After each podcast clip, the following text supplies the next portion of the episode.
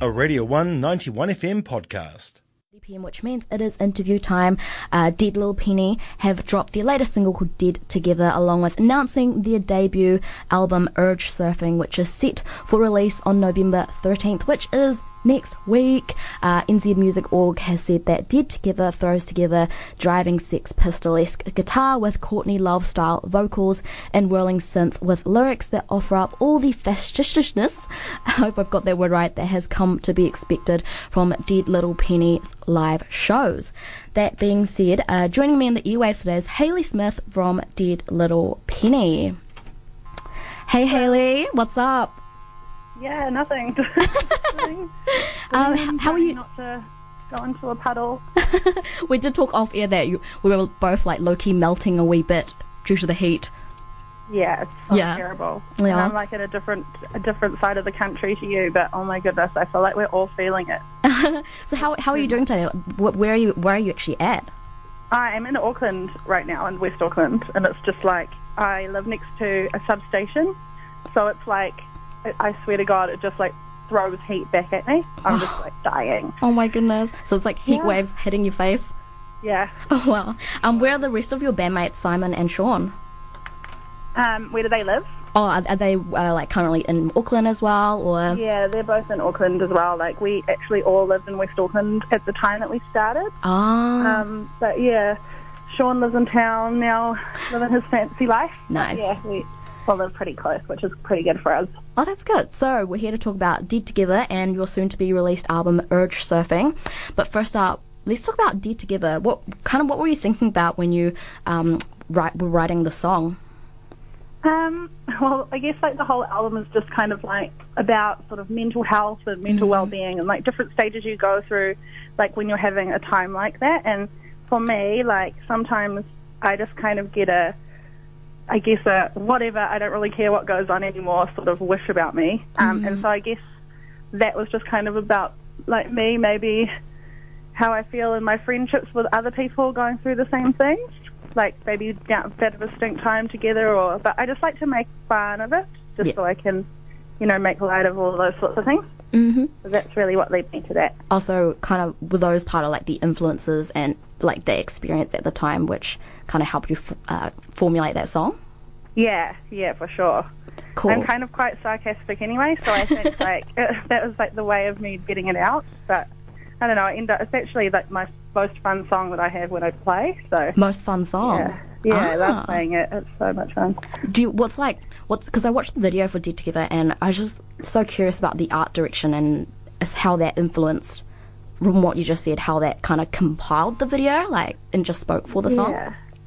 I guess like when the song came back and after it was mixed and mastered and stuff, I was just kind of thinking about like how there's so many things that we all do to try and find like I guess safety in numbers. And I started to think about like oh like crazy Donald Trump's crazy following, but Yeah. then like you know cults and then like religious groups and things like that, and people just completely just give it all up to like one thing. Mm. Um, and I guess like I made that with my husband, and we just tried to find like all of this disturbing imagery yeah that kind of showed that. Yeah. Mm.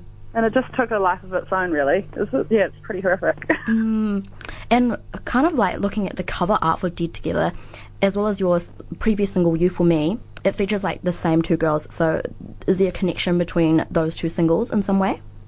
yeah, I, I think like just they're just really personal songs for me. Yeah. Um, but that's there's a photo that's really similar. That's actually going to be the cover of Urge Surfing as well. It's actually Which I was going to ask you about. Wow, so it's Yeah, um, my dad, we used to live in England, Yeah. um, and my dad took a whole bunch of photos of us, and I guess, like, I don't know, we we just look really sullen all the time. I don't know what, what it's about, but, like, I just thought, oh, this is really representative of, like, I guess what this whole thing is about for me. yeah.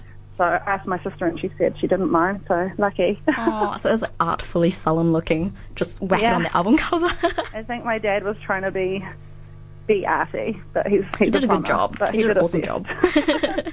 so what's been, I guess, the creative process for Urge Surfing because that is, I believe, the debut album for you. Yeah. Um, oh man, it's it's taken so much longer than it was initially supposed to. I guess like there's been songs that like have been written, rewritten, completely scratched off, and then like a new one will pop up. So it's taken almost like two years Wow. to kind of get to this point. And a lot of it was kind of just, I guess, like frittering about with Sean and Simon at my other friends' houses and just playing with different sounds and seeing what we liked and going from there, really. So I guess that's probably why it was so slow because I produced it. So it's like I have to rely on myself, and I'm quite like a procrastinator. Um, but yeah, I mean, we got there in the end. I'm so glad. Yeah. Um, I was losing it there. but that's all part of the process. Um, yeah, for sure. How did you come up with the name for the album? Um, well, urge surfing is like a term used for well, when you like go to therapy and things like that, you learn like technique called urge surfing that helps you get through like the need to do a certain behaviour or a certain action that's quite that's negative for you, but that might be habitual. So I just thought that that'd pretty much sum up everything really well, like like just concept wise for this whole thing. Just because it is just about delving into your mind and things like that. So yeah, that's where that came from. So I guess like making that album has been somewhat therapeutic for you, like applying what you learn in therapy and then kind of just like almost transferring it into a creative art form.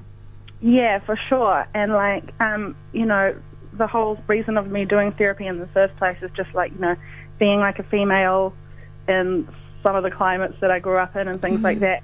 Like trying to learn how to feel okay about myself Yeah. and, you know, come to terms with things in the past. So it's been like amazing. And this is not what I set out to do with this album at all.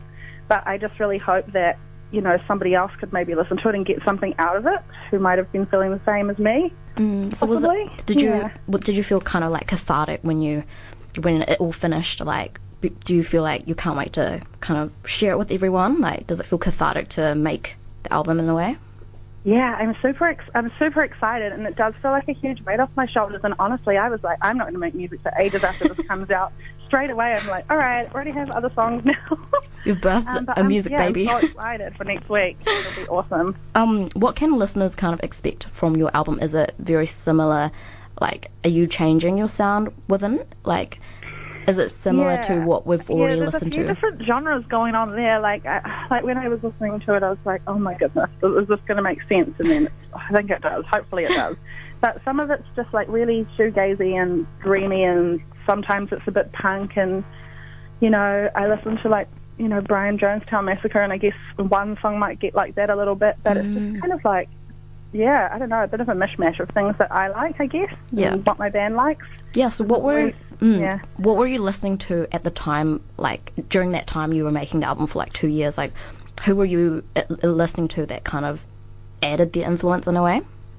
Um, I I'm like really bad at like listening to new music. Like if I find something, I'll just listen to the same thing forever.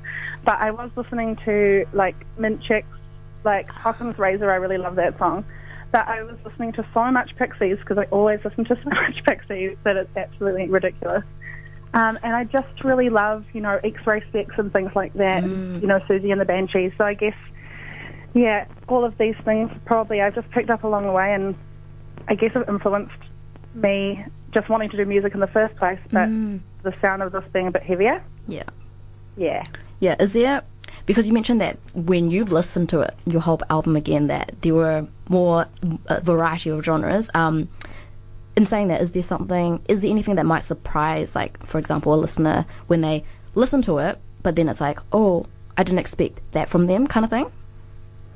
Um, I don't know, because for me, I've listened to them so many times now. But there, there's like one track that when I've sent it out for people to listen to before, um, there's one track called Talk Show Goss that everybody really likes.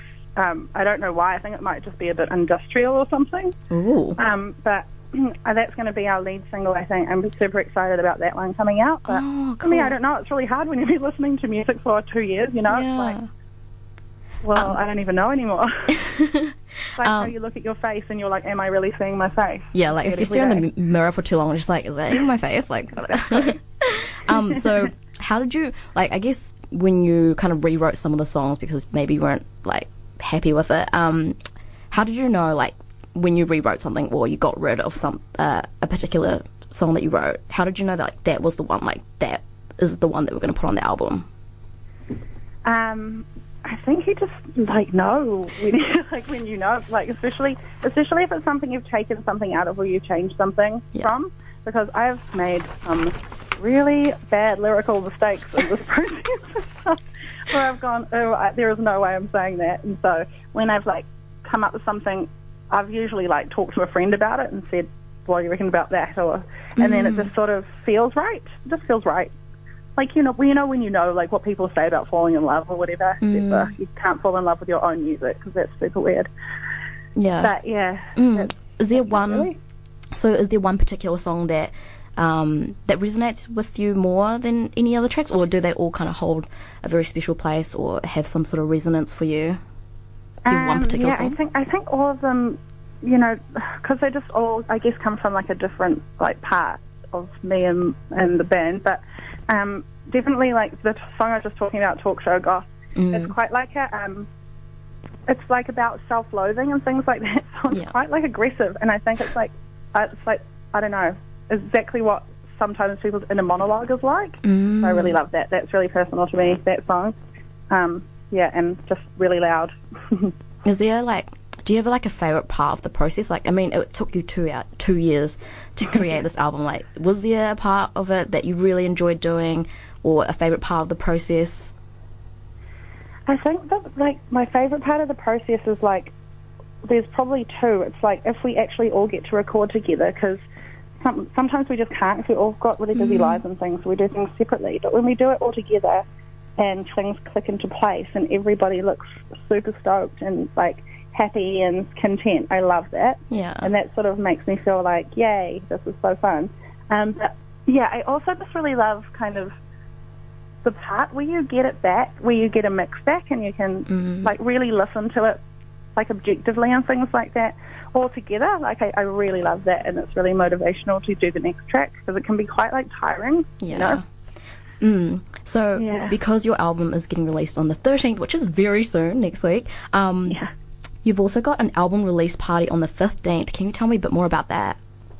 Yeah, we're just having um, a little thing in Auckland at the wine cellar. Yeah. Um, because Rowan literally does he, he he does the sound and he owns it, but he does literally the best live sound ever. so I'm so excited to be there again.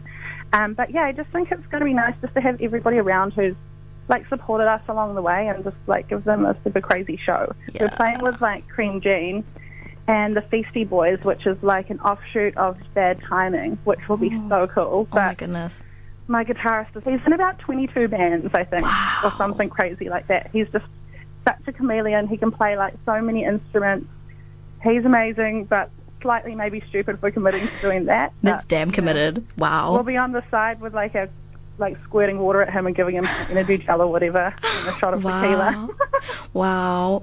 Um, and you can buy tickets from Under the Radar, of course, if like Yeah, for those that live in living in Auckland. The album release party. It's on the 15th of November, which is a Friday, and it's at 8 p.m. I believe. Um, and you can purchase tickets at Under the Radar. Thank you so much for talking with me, Haley. thanks so much No worries. Hope you have, day. hope you have a really good day and stay away from the heat wave that's hitting you. Oh, i'm having a cold beer in two seconds oh, amazing. Sure. have a wonderful rest of your day. you too All right. See you. bye Bye. All right, that was Haley Smith from Dead Little Penny. I hope you enjoyed that little interview. I'm going to be playing her latest single, Dead Together, but do know that her album, Urge Surfing, is coming out on the 13th of November. So keep your eyes and ears peeled for that and note that on your calendars, as well as the album release party, which is on Friday, the 15th of November at the Wine Cellar, which is in Auckland. But here I have for you Dead Together by Dead Little Penny. I hope you enjoy. You're listening to the Cosmic Tuesday Drive here on The One.